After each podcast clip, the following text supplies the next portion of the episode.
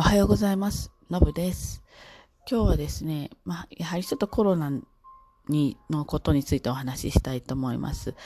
えー、まあ、連日ね、あの、やはりどんどん感染者数が増えていて、まあ、ついに5000人を突破していて、その突破の仕方がですね、もう本当に加速度的、もうすごい加速度で、あの、どんどん伸びてますよね。これあっという間にやはり、まあ、6000とか、そういった数字になっていってしまうのかなっていう心配があります。でね、私だけかもしれないんですけど、なんとなくこう、少しこう勘違いっていうかあ、少しイメージがですね、一つあったんですよね。というのは、例えば5000人、あの、感染しました、今日はっていう、その報道を見るたびに、まあ、増えてて嫌だなっていうのはあるんですけど、例えば東京のですね、人口の中からイメージとしてですよ、こう、くじを引いて5000人っていうようなイメージだったんですよね。なんとなく。よく考えればわかることなんですけれども、なんですけれども、いや実はそうじゃなくて、えー、一応、昨日の5000人じゃない新たな5000人がかかるわけです。今の状況だと65歳以上の人がまあ2回接種してまして、まあ、絶対にかからないわけじゃないですけど非常にかかりにくい状況になってるわけですよね。このあのワクチンがちゃんと効いてるので。だなので東京の人口の中からざっくりいくと65歳以上の人がそこからまず抜け出てるわけですよね。で毎日4000とか5000とかあの出てる感染の人たちこの人たちももう当然新規感染のところには入ってこないわけですね。つまりこの1年と何ヶ月でしょうかね。まあ、半、1年半ぐらいの間に感染した方っていうのは、えー、新規感染にはほぼ入らない。まあ、2回かかる人もいますから、そういう例外は別として、ざっくり大きくいくと入らないわけですよ。つまり、どんどんどんどんその新規感染感染者、例えば、えー、東京の人口が、えー、1400万人だったとすると、そこから65歳の人は抜け、昨日まで感染、かかってコロナにかかってしまった人が抜けて、その残りから5000とか6000とかになっていくわけですよね。そうすると、だんだん比率が上がってくるわけです。なんとなくですね、えー、1万4000人分の、えー、5000っていうイメージであったんですけど、全然そうじゃなくて、分母が全く違ってくるんですよね。で、また新たな、そこの5000人が抜けた新たな、えー、まあ、いわゆる白の人というか、これまで、まあ、基本的にかかってない人っていうんですかね、そこから出てくると。で、あとはですね、あの、無症状で感染したことに気がつかず、今に至ってる人もいるはずなんですよね。検査してみたら抗体がついてたっていうような人いると思うんですね。この人たちも実は抜かる、抜け、まあ、一抜けたみたいな感じで、あの、こう、新規感染者の、えー、なんていうか、になる可能性が、まあ、低い人たちになるわけですよね。なので、どんどんどんどん、いわゆるこう、陽性率というのでしょうかね、が上がってくると。ですから、例えば、まあ、私は都民ではないんですけれども、都民みたいなものなので、えー、こういう、まあ、一応かかってないつもりでいる人、私みたいな状態の人に、どんどんこう、脅威がこう寄ってくる、寄ってきてるっていうことなんですよ。これあの、なんとなく感覚的に、ここにちょっと気がついたんですよね。ふと夜中に昨日の。なのでね、あの、やっぱりさらに気を引き締めて、今日新たにね、して、えっ、ー、と、ちゃんと恐れる。神経質になるとか、その怖がるとかの、もう、なんていうんですかね、そこじゃなくていいと思うんですよ。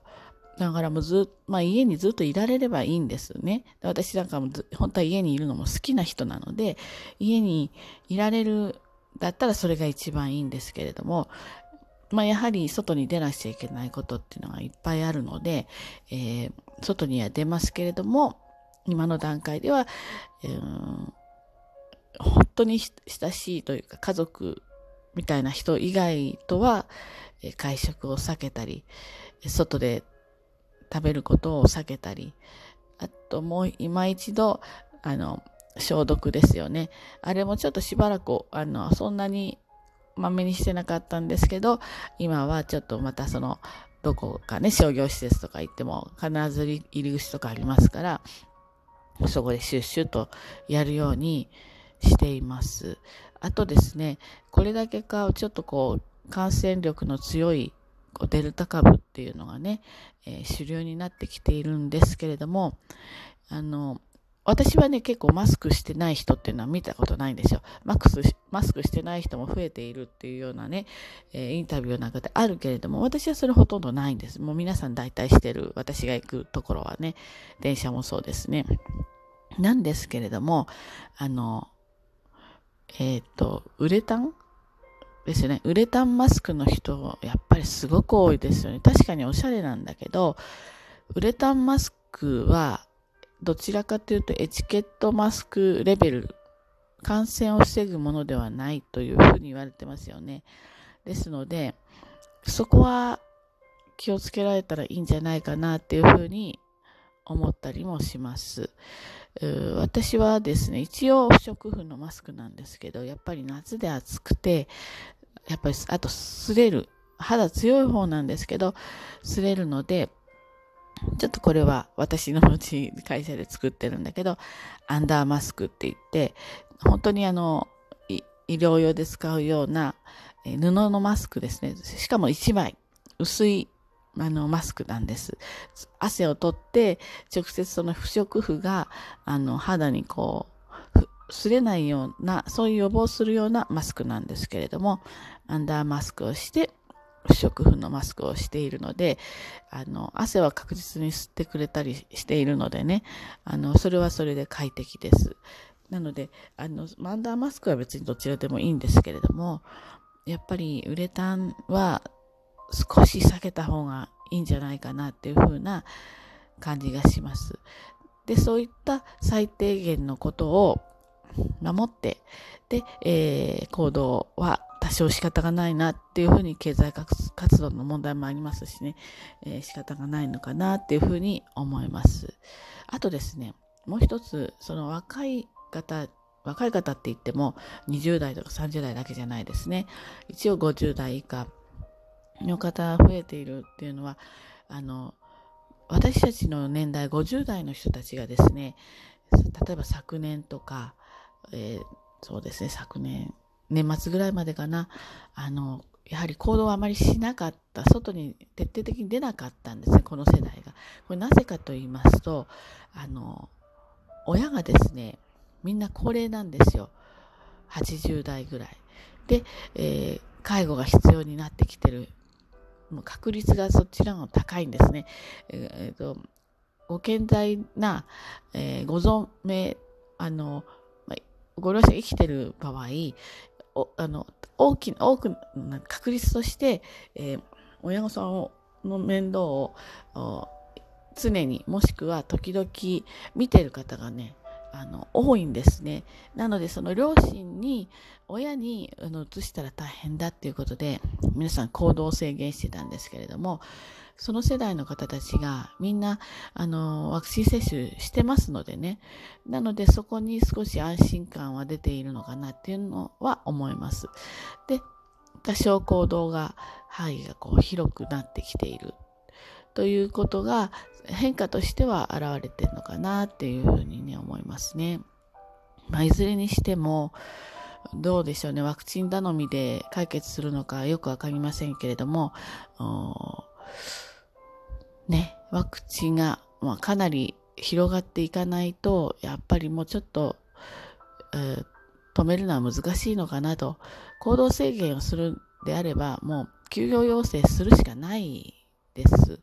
国はもうちょっと強い政策を打つしかないけれども、それはもう政策だ、政策、